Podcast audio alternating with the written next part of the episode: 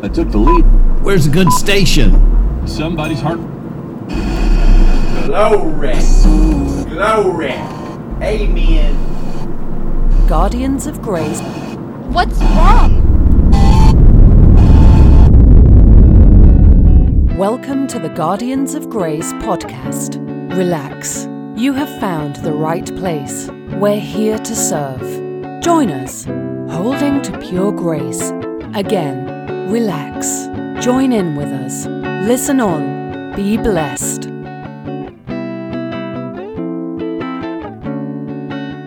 Fenders of Grace.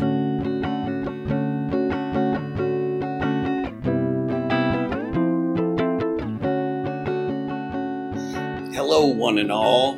I'm glad you could join us for the Guardians of Grace podcast.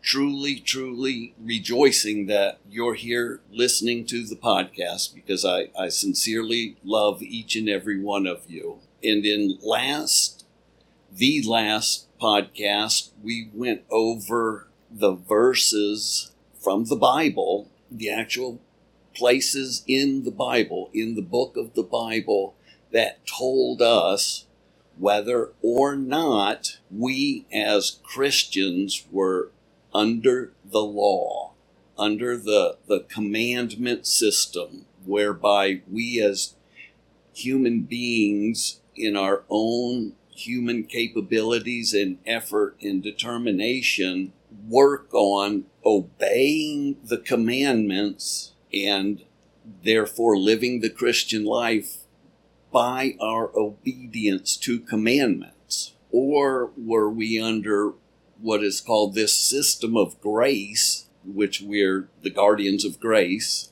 That's what this podcast is about. It's about studying the idea of whether we are under the Ten Commandment mentality system, if we're on the Ten Commandment mentality treadmill, or are we on a new way of life, a way of life that is spoken of as being a way of life governed by grace? And the word grace has become a hot button issue for some reason. And many people say, beware of grace. And for the life of me, I can't understand why, but there is a sense in which I do understand why, because I've heard some of the rationales people have said when they say beware of grace. But that is what Guardians of Grace is here to study.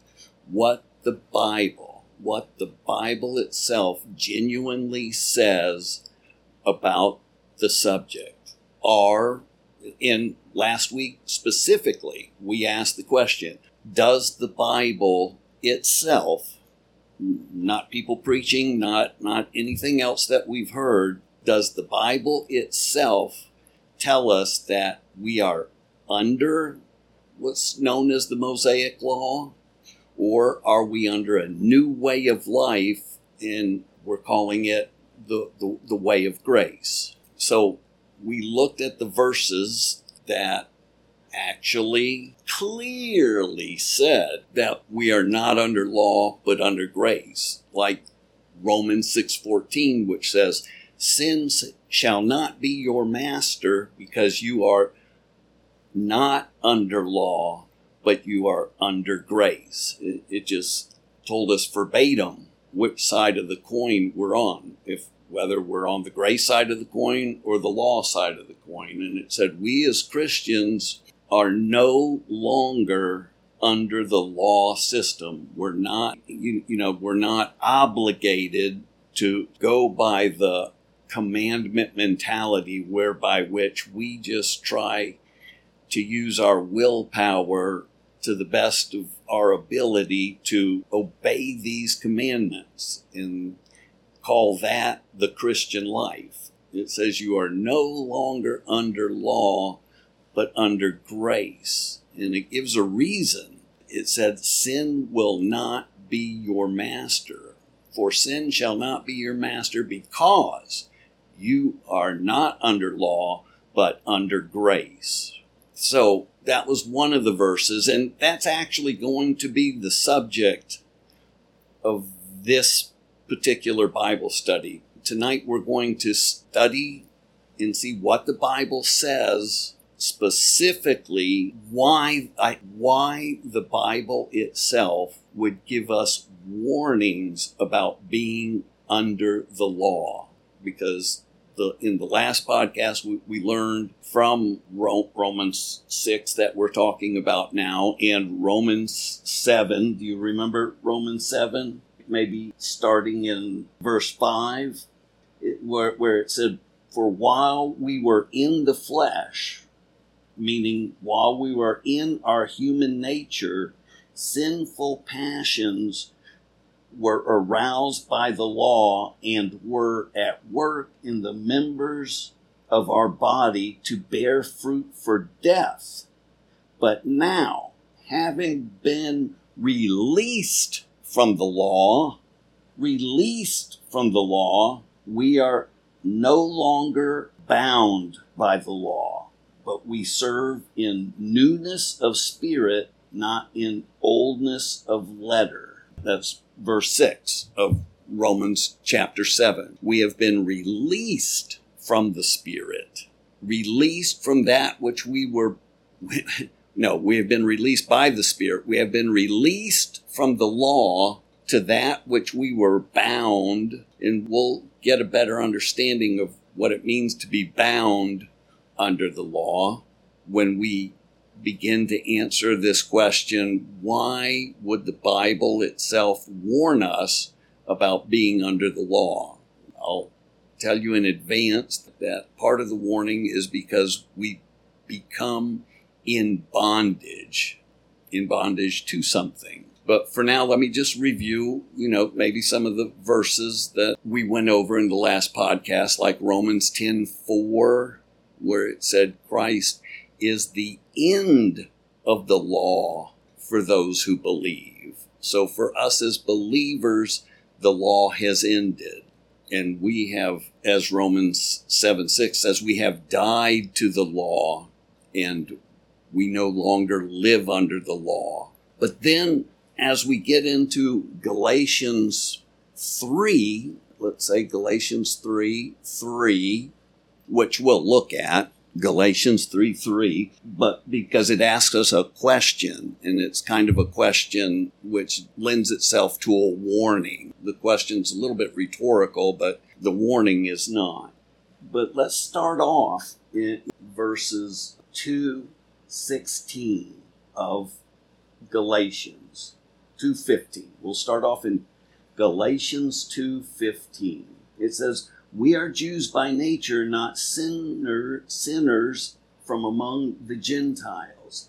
Nevertheless, knowing that a man is not justified by works of the law, but through the faithfulness of Christ Jesus, even we have believed in Christ Jesus, that we may be justified by the faithfulness of Jesus," and "not by works of the law, since by works of the law no flesh," or human effort, which is what flesh means, "will be justified. By works of the law, no human effort will be justified." And let me reiterate that word, the Greek word sarx, which is the word we get flesh from, has many meanings to it. Each meaning comes out in the context of the sentence that you're reading, but flesh can mean your skin. Flesh can mean the meat that is around your bones. Flesh can mean animals, like all the cattle and everything. Flesh can mean all of mankind, all humanity. Like he's going to war with all flesh. He's going to war with all humanity. Or it can mean your human nature that you were born with. It can also mean your human effort. Sometimes it's spoken of as your sinful nature because it tries to do good, but it ends up sinning all the time. So they literally call it your sinful nature. But those are the meaning of this word sarx or sarkoukas. And here we come across that word, and it was saying, by works of the law, no flesh will be justified. And in this particular instance, it would mean human effort. By works of the law, no human effort is justified. That's why he goes on in Galatians 3:3, saying, are you so foolish? After having begun by the Spirit, are you now trying to attain the goal by human effort, by flesh? The NAS would use the word flesh. Are you so foolish? After beginning in the Spirit, are you now trying to attain the goal by the flesh? The NIV would translate it, are you so foolish? After beginning in the Spirit, are you now trying to attain the goal of by human effort? Both versions are right because they're translating the word sarx. And one, the NIV, uses human effort, which is right to do. One, which is the NAS, uses the word flesh, which is also right to do. But either way, the picture is that we would not be wise to try and attain the goal of living the Christian life in our human effort after beginning with the Spirit. So consequently, that would mean we should try to attain the goal of living the Christian life by the Spirit and not by the human effort, since we'd be considered foolish to try and obtain the goal by human effort. So there we see that it's not wise to use our human effort and try and obtain the goal of the Christian life with the Ten Commandment mentality. That's what we're talking about when it said, knowing this, that man is not justified by works of the law, but through the faithfulness of Christ, and not by works of the law, since by works of the law, no human effort will be justified. It's giving us a warning about works of the law, or as in other passages, they call it dead work. But the question is, why are we being warned about human effort or works of the law? Why are we being warned about, as Christians, being under the Ten Commandment mentality? Just with your own willpower, try as hard as you can to obey those commandments. Why are we being warned against them, since it sounds so noble to try your hardest to obey those commandments and keep that as a lifestyle and never stray from that lifestyle? Be a picture-perfect Christian by obedience to those commandments. The Ten Commandment mentality. Why are we being warned against it? Because now in our modern day churches, it's completely backwards. We're being warned against grace and told to use the Ten Commandment mentality. Why would somebody warn us about grace and tell us to use the Ten Commandment mentality?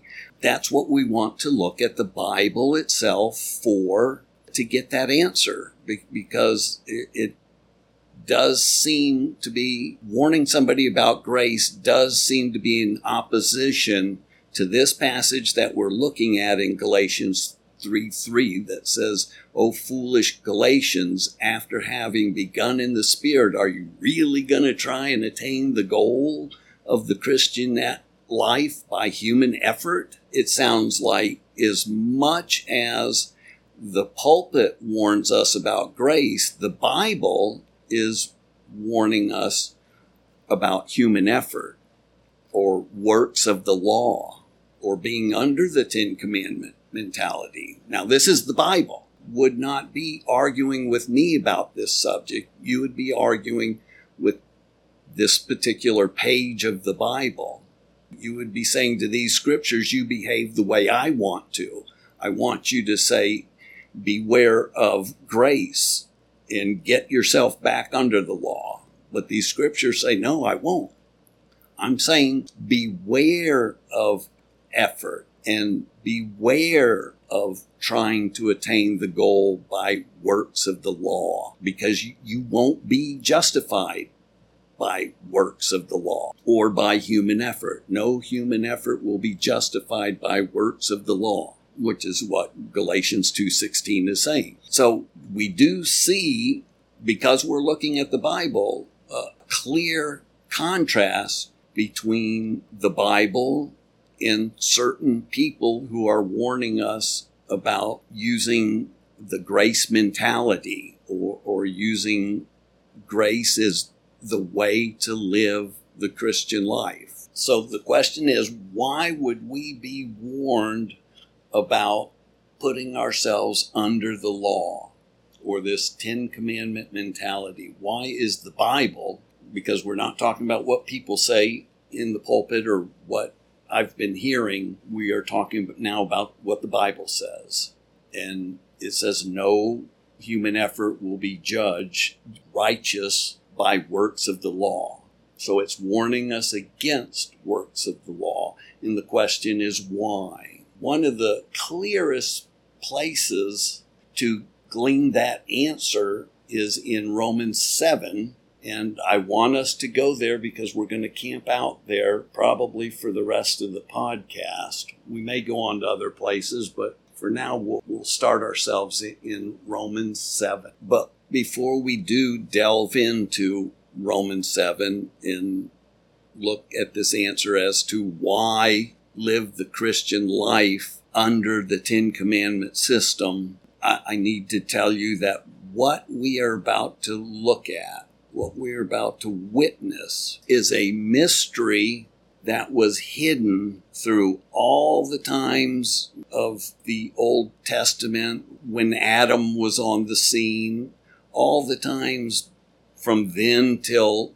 Moses came on the scene 400 years later, all the time that we received the Ten Commandment in the Ten Commandment system, which really comprises of 614 commands that the nation of Israel was under or had to obey. And from there all the way till we get to the Gospels. In other words, the entire Old Testament. During the time of the entire Old Testament, what we are going to look at was a mystery. Nobody had ever learned what we will learn in Romans 7. None of those Israelites knew what we are going to see about themselves. What we're going to look at, they never knew it. Yet it is a dilemma that every man, woman, and child who has ever been born of biological parents has and cannot get rid of. And it was never spoken about till Paul revealed this principle, this law of dynamics that we're going to look into, this law of dynamics that everybody in the Old Testament had going on within them, but did not know of. And it's the law of dynamics that caused every Israelite in the Old Testament to fail at living an exemplary life. So I just want you to realize how hidden this idea was, because you might just realize that the idea has been hidden in modern day Christianity too. Let me know if you were very, very aware of what I'm going to tell you, or you were hearing it almost for the first time or hearing it for the first time, because we're going to talk about a law of dynamics that is very, very important for a Christian to understand. It lets us know why we shouldn't put ourselves under the Ten Commandment mentality way of life, why we shouldn't use our willpower to live the Christian life and obey the commandments. Why it was dangerous to do that. It was dangerous because of a principle that we're going to look at. So with that in mind, let's begin by looking at Romans 7, verse 7. And Romans 7, 7 says, "What shall we say then? Is law sin? May it never be. On the contrary, I would have not come to know sin except through the law. I would have not known about coveting if the law had not said, 'You shall not covet.'" So without the law, I wouldn't have known about sin. I wouldn't have known about coveting and lying and the things that I don't like to see myself do. I wouldn't have known them if it wasn't for the law. So the law's not sin and the law's not bad. But here's what happens when we're under that Ten Commandment mentality. For it says in verse 8, Romans 7, 8, you may want to take a good look at this because it's earth-shattering. "But sin, taking the opportunity through the commandment, produced in me coveting of every kind, for apart from the law, sin is dead," or dormant. So it said, sin taking the opportunity. It's given an opportunity through the commandment. Sin took that opportunity, and through the commandment, it produced in Paul coveting of every kind. It produced in all of us. If it produced it in Paul, it definitely produced it in the rest of us, because he was, quote, the perfect Christian. But it says, it produced coveting of every kind, for apart from the law, sin is dead or sin is dormant. That word nekros can be translated either way. Sin is dead or sin is dormant. And then it goes on in verse 9 to say, "I was once alive apart from the law, but when the commandment came in, sin sprang to life and I died." Meaning, when I first became a Christian, I felt great. I felt that God loved me and that we had no problem, and I was happy to be a Christian. But all of a sudden, somebody started giving me a bunch of do's and don'ts, and sin took the opportunity through those commandments, through those do's and don'ts, to make me feel like death, because it produced in me the sin of every kind. Are you getting that? Are you getting what these scriptures are telling you? Sin took the opportunity through the commandment, and it produced in Paul coveting of every kind. And it literally says, when the commandment came in, sin sprang to life and I died. Meaning, it became very active, and it made me feel like I wanted to die. I felt so condemned. Do you remember where it says in 2 Corinthians, the ministry of condemnation is the law? Well, then it says the ministry of the law is death in that passage. Feeling condemned, the Bible depicts as death. That feeling so low about what you have done that day, they equate it to being dead while you live. So let me ask you, have you ever heard of such an idea or such a notion as this? Or is this the first time you've ever thought about a subject like this, about the idea that the law is good, but I'm not supposed to take the burden of the law upon my shoulders, in that there's a reaction to the law where sin becomes alive. It says sin sprang to life. It becomes operative again.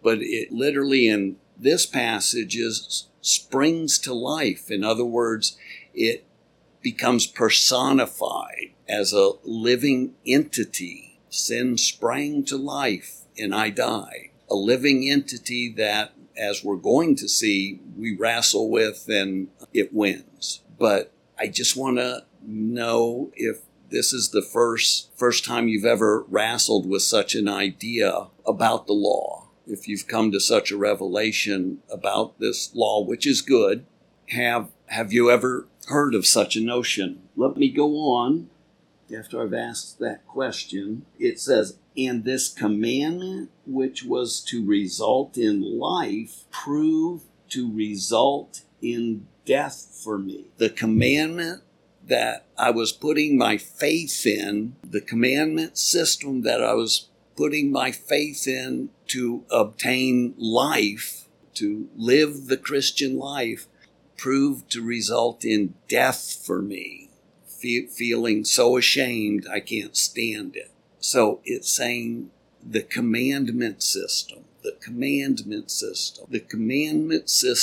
which I thought would make me feel alive and wonderful, like when I first became a Christian and I was once alive apart from the law. But when the commandment came in, sin sprang to life and I died. He's saying, so this commandment system that was supposed to, or I put my faith in to give me life, proved to result in death for me. For sin taking the opportunity, and I'm reading verse 11 now, Romans 7:11, for sin taking the opportunity through the commandment deceived me, and through it killed me. Through the commandment, sin killed me. Through the commandments, sin springs to life. Sin becomes utterly sinful, and sin deceives you.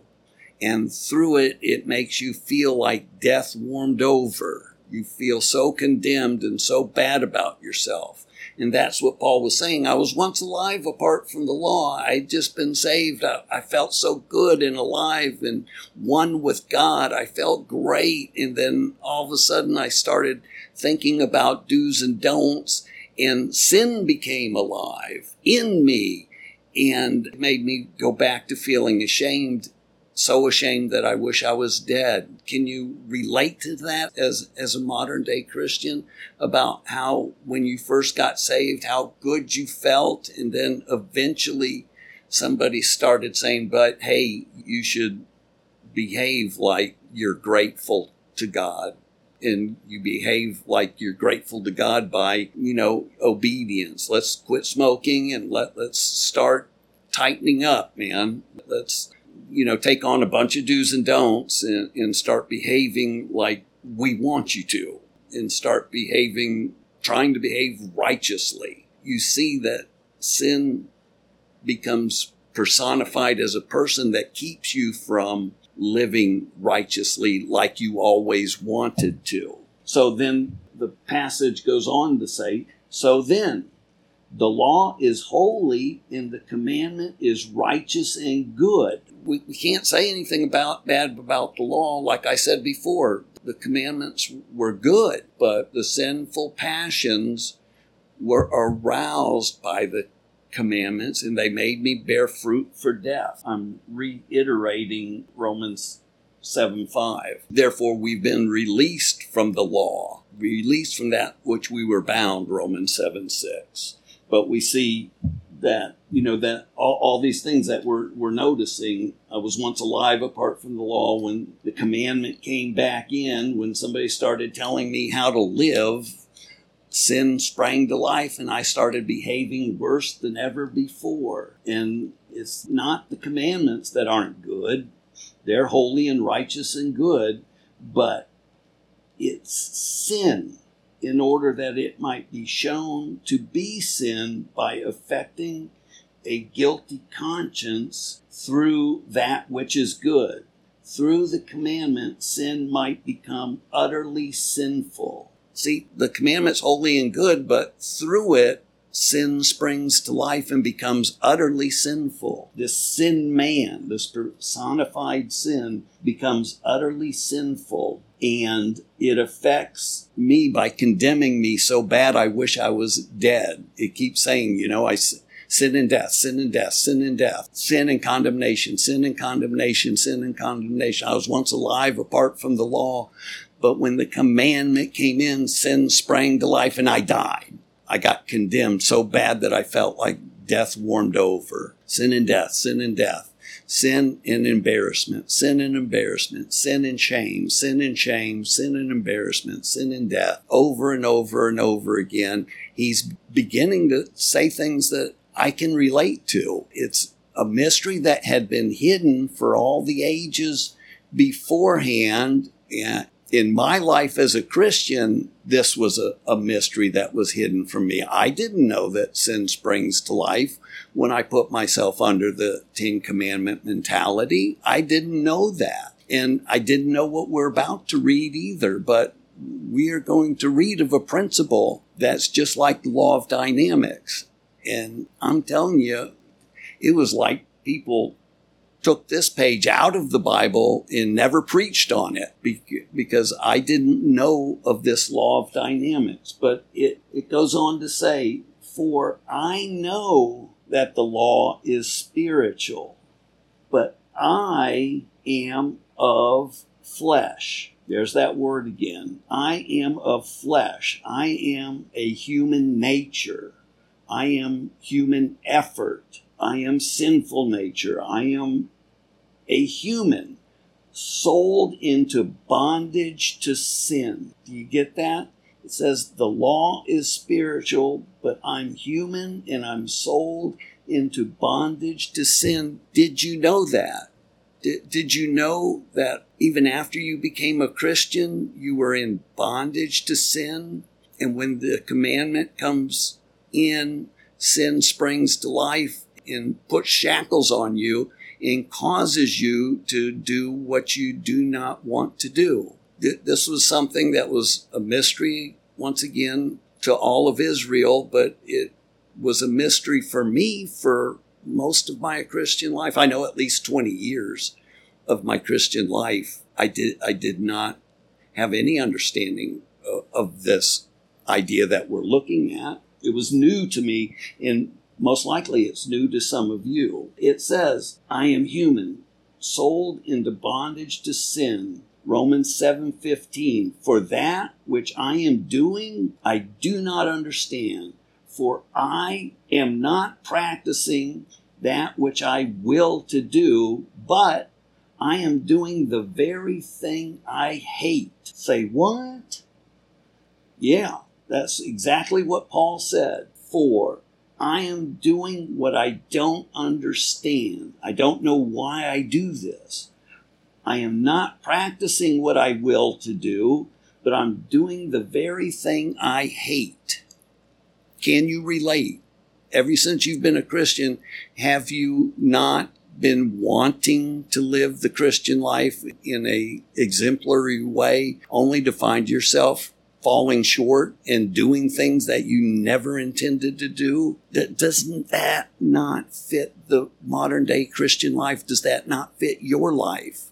Does that not make sense out of your life? It did for me. It made me realize Paul is going to tell me something about myself.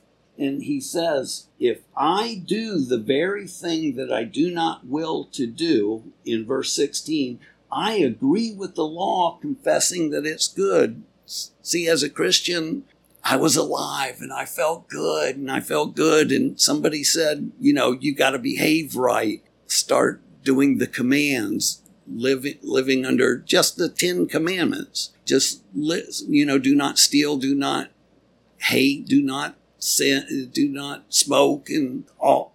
You know what I'm saying. You started feeling that you needed to have a bunch of do's and don'ts, only to realize that you do the very thing you don't want to do. And you were once alive apart from this law when you first got saved, and then this commandment ideology came back to you, and you began to try and take the burden of living the Christian life because God has been so good to you, only to find that you began to sin more and more, and you completely agreed with the law. You completely agreed that you should live an exemplary life since God took care of all your sins for you. But verse 17, so now no longer am I the one who's doing the sin, but sin which indwells me is doing the sin. Did you get that? It says, so I no longer am the one who's doing the sin, but the sin itself, the sin man, the sin that was personified, is doing the sin in me. I'm not even doing it. It's the sin man in me doing this sin. This is what this page is telling us. This is a page of the Bible. I never heard any preaching on it, but when I saw it, I couldn't deny that it was a page of the Bible that was telling me this. It said, I no longer do the sin, but the sin is doing its thing in me. And he goes on to say, for I know, in verse 18, that nothing good dwells in me, that is in my humanity, that is in my flesh. I know that nothing good dwells in me, in my flesh, in my humanity. For the willing is present in me, but the doing of good is not. Did you get that? I'm willing to do it, that's present in me, but the doing of good is not. I know that nothing good dwells in me, that is in my human nature. Nothing good dwells in me, in my human nature. Only the sin man lives in my human nature. That's why Galatians said, are you so foolish? After beginning with the Spirit, are you trying to attain the goal by human effort with your human nature? Do you see? That's why it was important that we read Galatians and understood that Paul, the writer of Galatians, was saying, you're foolish to use your human nature to try and please God, because that's what Israel did all throughout the whole Old Testament, because they didn't know any better. And I'm trying to teach you to know better than to try and use your human effort, because I'm telling you that sin dwells in you, that is, in your humanity, and it puts you into bondage to sin. And it's not even you doing the things that you hate to do. It's not you embarrassing yourself, but it's sin that lives in your human nature that is embarrassing yourself. Doesn't it ring true? I mean, you sit there and go, I shouldn't do this. I know better than to do this. Why am I going to go out tonight and do this? I really don't want to, but I'm going to. I'm going to do this. Well, that's sin in your human nature doing what you do not will to do. That's what we're talking about. We're giving you the answer. The Bible is giving you the answer as to why you do not do what you will to do. I mean, it's verbatim what he's saying on the page. If I do the very thing I do not will to do, I agree with the law, confessing that it is good. So now no longer am I the one who is doing it, but sin which indwells me is doing it. That's why he says, the law is spiritual, in verse 14, but I am of flesh. I am a human being sold into bondage to sin. Because it's not me doing it, but it's the sin that dwells in me. Please read these verses in Romans 7, 14, 15, 16. Read them over and over and over till you've got them memorized, because they're telling you the mystery that you've always wondered about yourself. It's telling you why you behave the way you do, even though you're a Christian and you can't seem to lick it. And you've tried to do the 10 commandment system and keep that as a way of life, but it hasn't worked for you. And, you know, you'd be hard pressed to admit it to anybody, but you know it's true. You don't want to come out and be that transparent, but it's true. It's true. You're doing the very thing you hate, and you're covering up your sins just like I was. And I always wondered why. And this passage told me why. For the first time in my Christian life, I was beginning to understand why. He was saying, in my humanity, sin actually dwells. Even though I've become a Christian, it didn't die. In my humanity, sin dwells, and it's personified, and it puts me into bondage to sin. But let's look a little more at this law of dynamics that we're talking about. Let me go down to verse 19, because 18 was saying nothing good dwells in me, that is in my human nature. The willingness or the wishing is present in me, but the doing of good is not. For verse 19, for the good that I wish I do not do, but I practice the very evil I do not wish to. For the good that I will to do, I do not practice, but I do the very evil that I do not will to do. But if I am doing the very thing I do not will to do, I am no longer the one doing it, but it's sin which dwells in me. Again, he tells us it's the sin man who dwells in us that is embarrassing us, and that is making us not do what we know we should be doing. It's sin in us that has caused us night after night to go, I should, but I don't want to. I know I should, but I don't want to. Or I shouldn't, but I do want to. I shouldn't, but I do want to. I should give my tithe, but I don't want to. I should give them money. I should give this poor man money on the street, this beggar, but I'm not going to. Do you see what it's saying, that the sin in you? Watch this, it gets clearer.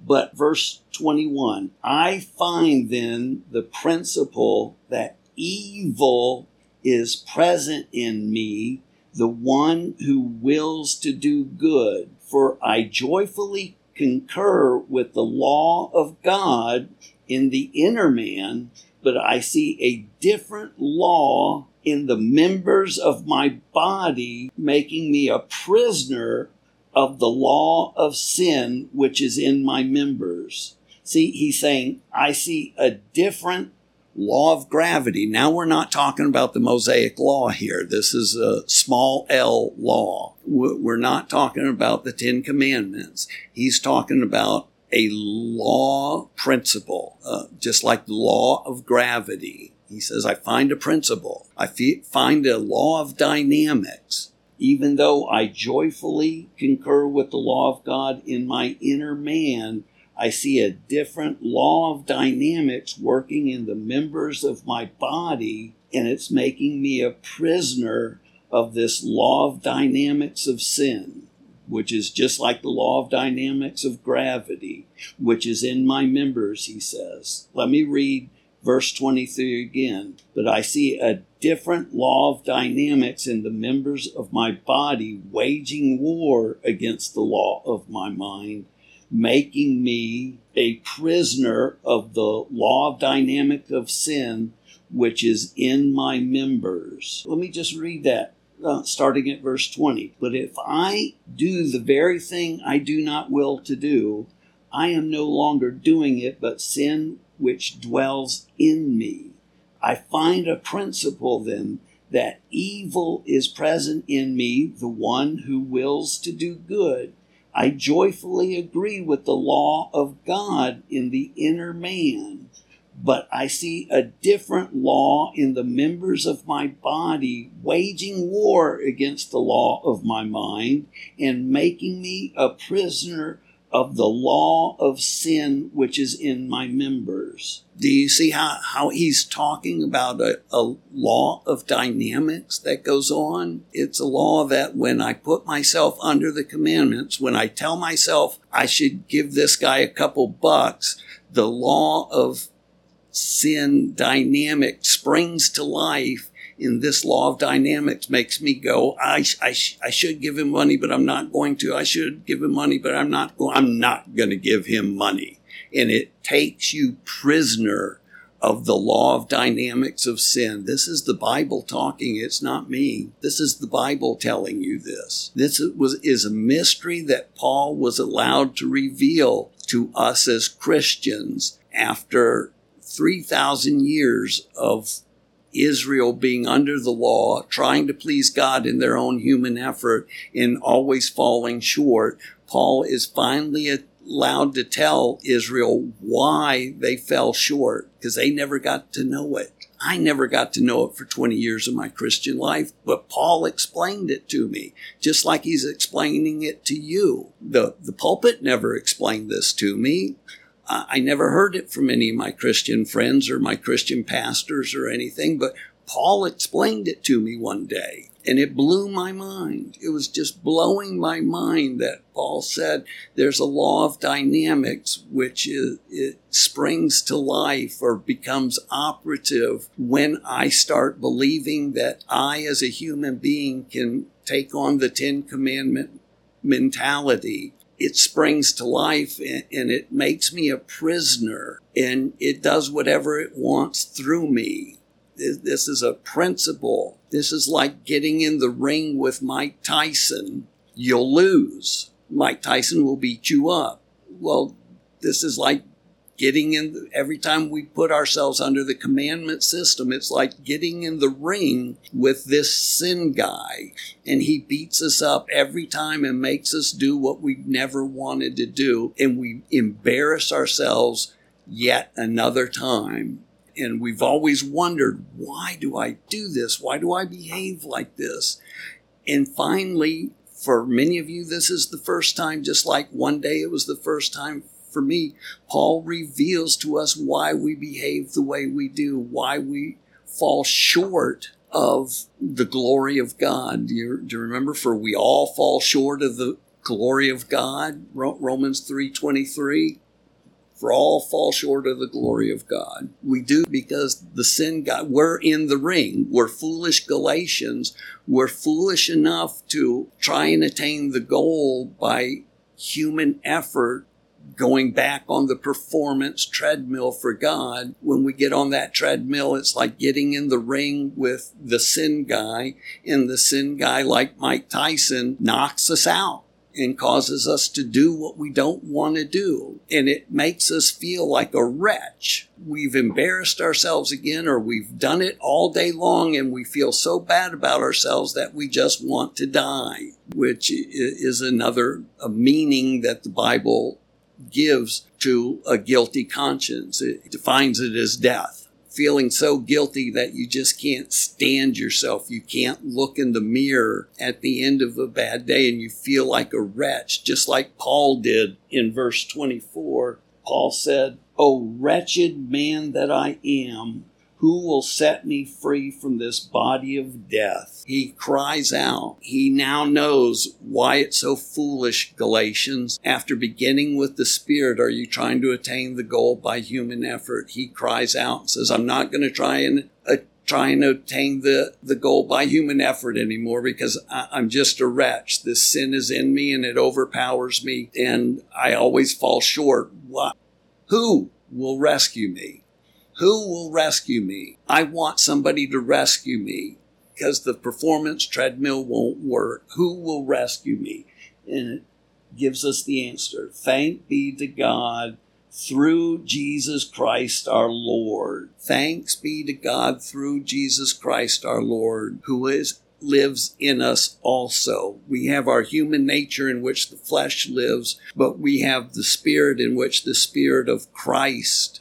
In us, the hope of glory, Colossians 1:27. Christ in us lives. We have Jesus Christ himself living in us via the Spirit. He lives in us. And Paul says, thanks be to God through Jesus Christ, because Jesus Christ takes on the man in the ring for us. And guess what? He wins. The Spirit wins. The Spirit wins. That's why a little later in so brethren, you are not under obligation to live according to your human strength. Verse 12, Romans 8:12. If you are living according to your human strength, you must die. But if by the Spirit you are putting to death the deeds of the body, you will live. See, it's by the Spirit we defeat that guy who's in the ring with us. It's not by our human willpower. but it's by the Spirit. And who is the Spirit? Christ in us, the hope of glory, Colossians 1:27. By the Spirit of Christ, in other words, Paul cried out, "O wretched man that I am, who will set me free? Thanks be to God through Jesus Christ." Through Jesus Christ, he's given thanks to Jesus Christ for setting him free from the sin man. We have the Spirit of Christ living in us, and this is what grace is. There's an aspect to grace in which it's the Spirit of Christ living in us. This is our grace that we have. And by grace, you put to death the deeds of the body. By the Spirit, you put to death the deeds of the body. By Jesus Christ in you, you put to death of the body. And this is what it's meant to live the Christian life, to be dependent on the Spirit of Christ to do for us what we can't do for ourselves. That's why Galatians 3:3 says, "Are you so foolish after beginning with the Spirit?" What Spirit? The Spirit of Christ. After beginning with the Spirit of Christ, are you now going to try and attain the goal of the Christian life by human effort and say all over again, "O wretched man that I am, who will save me?"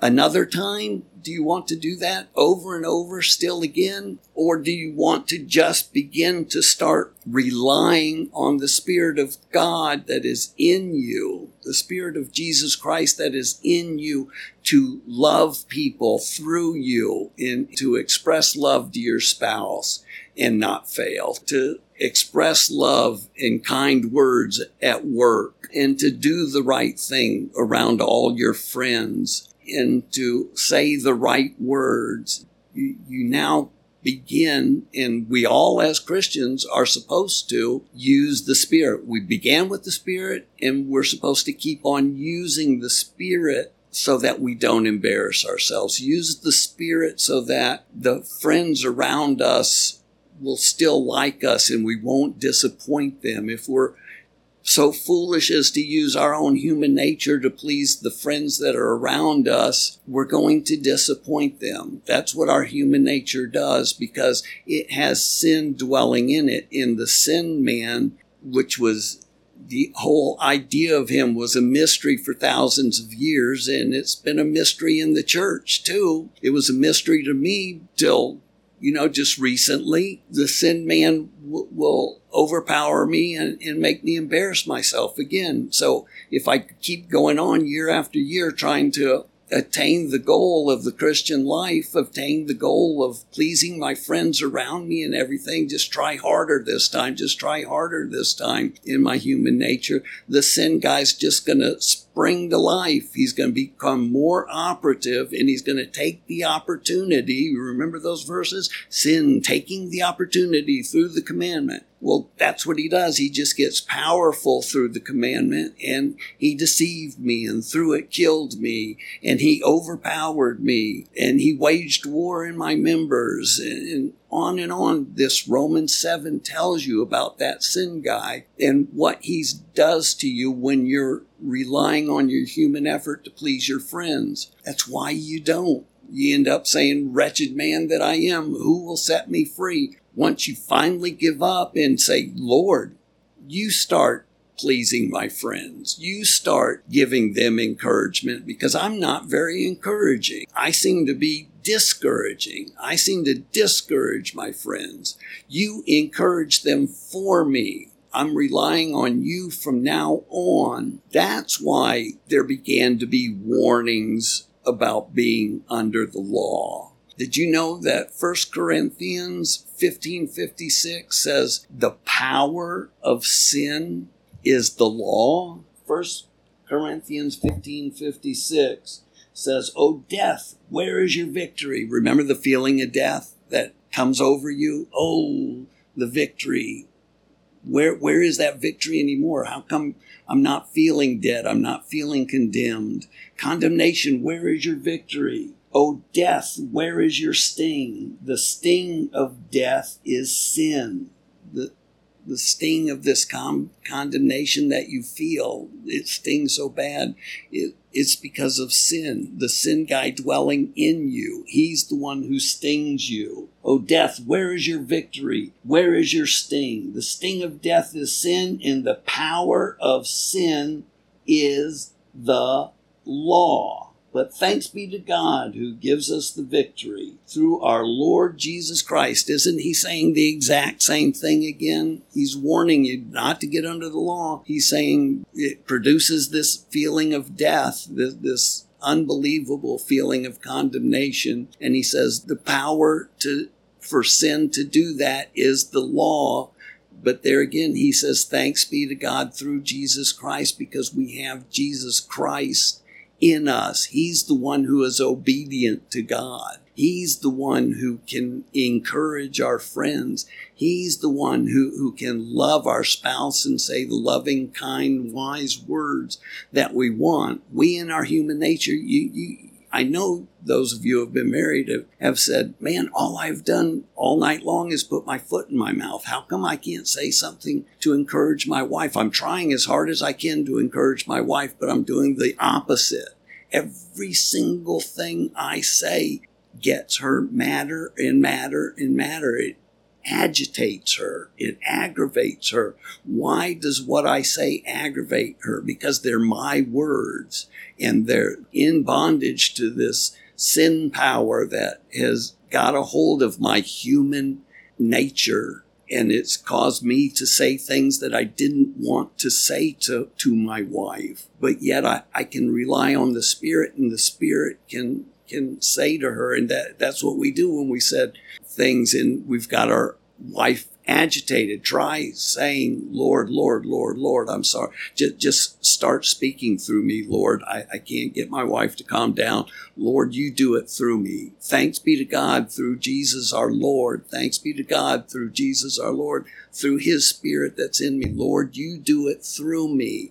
I can't do it for myself. Are these scriptures teaching you something? Did these scriptures show you something that you never knew about yourself? Is this opening your eyes to why we would not want to live the Christian life through the commandment system? Is it causing you, are these scriptures causing you to say, I'm going to let the Spirit of God run my life for me. I'm going to wake up every morning and pray that the Spirit makes me blossom today. It's a new way of life for me. I've learned a fantastic revelation today. And from now on, I'm going to live by the Spirit's power. It's a new revelation for me. I am going to ask God to do for me what I can't do for myself. I want the Spirit of Christ in me to be the hope of glory from now on, not the hope of me doing the best that I can. I hoped in that for all these years till I understood these scriptures, which are just fantastic scriptures. I understood these scriptures for the first time, and it's changed my life. I know there's many of you out there that are saying this because I went through the same experience. When I got turned on to this information, it blew my mind. I couldn't believe it. I said from this day on, Lord, I am going to rely on you. I'm never going back to that 10 commandment system again where I try in my human strength to obey those commandments and please the people around me and please you and please my boss and everything, because it's been futile all these years. That's what happened to me one day. I got a hold of these verses, or they got a hold of me, and I changed the premise for my Christian life. I changed the paradigm for my Christian life. I changed the premise. The premise is Christ now lives in me and works through me. That's what Paul said in Galatians 2:20, remember, I've been crucified with Christ and I no longer live, but the life that's lived in the body, I live by the faithfulness of the Son of God. He says, I live by the faithfulness of the Son of God. I live by his power through me. That's what Paul said in Galatians 2:20. Just look at it. Just look at Galatians 2:20. He said the same thing that's being said here. He said, Thanks be to God through Jesus Christ, who's living in me, and he's faithful to do what I can't do for myself. I live the Christian life now by the power of God, and I do not rely on my human nature to live the Christian life anymore. And I'm praying that you make that change in your life too, in that these scriptures have opened your eyes to a fantastic revelation that only the scriptures can do, because we're going to look at so many other scriptures that reveal such fantastic truths to you. You're going to learn in the Guardians of Grace podcast what these epistles are telling us about the new covenant and the new way of life. Remember Paul saying, this is my new way of life that I teach. My new way of life in Christ Jesus, which I teach everywhere in every church. My way of life in Christ Jesus that I teach everywhere in every church. This is what Paul taught, a way of life in Christ Jesus. He wasn't saying beware of grace. He was saying live by the power of grace. And he taught that everywhere in every church. Christ in us is the grace that we need. Grace is Christ. Christ is grace. It's the power of Christ that we depend on to live the Christian life. And I can't tell you how much I blossomed once I began to rely on Christ to do it for me. 4 years later, I was not the same person anymore. And to tell the truth, I live an exemplary Christian life, and it's no sweat. It just comes natural to me now. God is working through me, and he protects me from that sin guy, and I don't have any problems with these temptations that I had before. They're all gone. They've all disappeared. And he protects me, and I don't even feel the temptations anymore.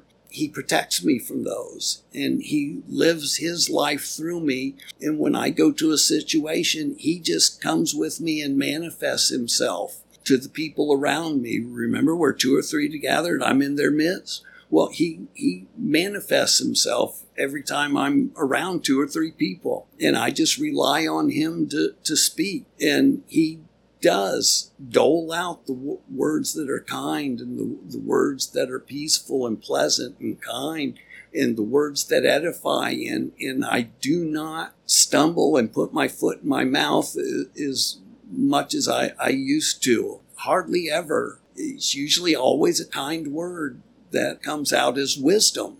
People think I'm wise now, but I'm just living by the Spirit of Christ. It's a better way. I'm telling you, I've found a better way. And it's by living by the power of this Holy Spirit, something we're going to look at, because we're going to look at hundreds of verses that talk about living by the power of the Spirit. We're going to look at verses that talk about our two natures. We'll get into those verses and see how they battle against each other, and that we have a human nature and a divine nature. We'll show all the verses with all the synonyms that tell us we do have these two natures. It'll be more clear each time we have a podcast together. You'll get more and more revelation about our two natures and how to depend on the divine nature to live the Christian life. It'll just go on and on and on. There's so much revelation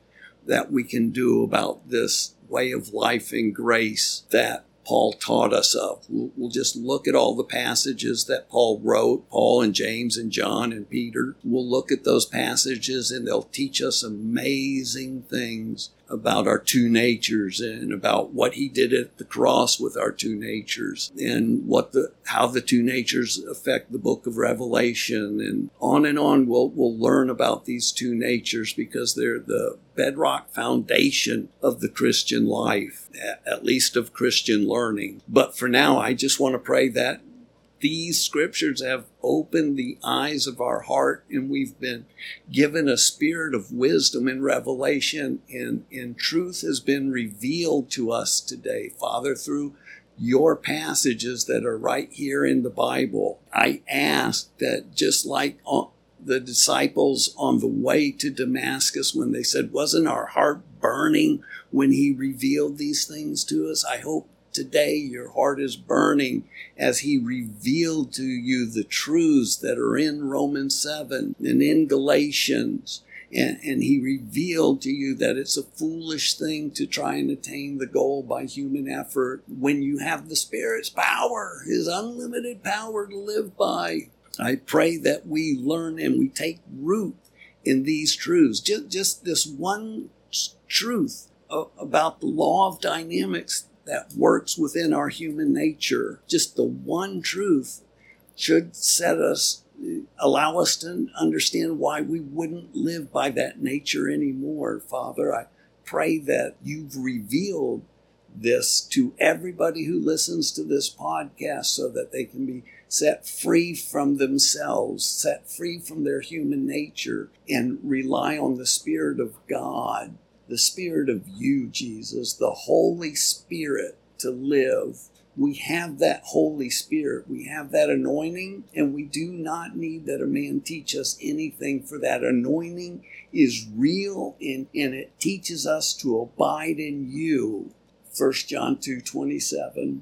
It teaches us to abide in you, Father. It's the real teacher. The Holy Spirit is teaching us to abide in you. And I think today we were taught to abide in you. That means use your power to live by your power. Jesus said, I am the vine and you are the branches. Abide in me and you'll bear much fruit. That means live by my power and you'll bear much fruit. For apart from me, you can do nothing. And we can't get anything done apart from the power of Jesus Christ. So let's abide in him. Let's do what that little phrase, abide in me, means. Let's live by his power. In Jesus' name I pray. Amen.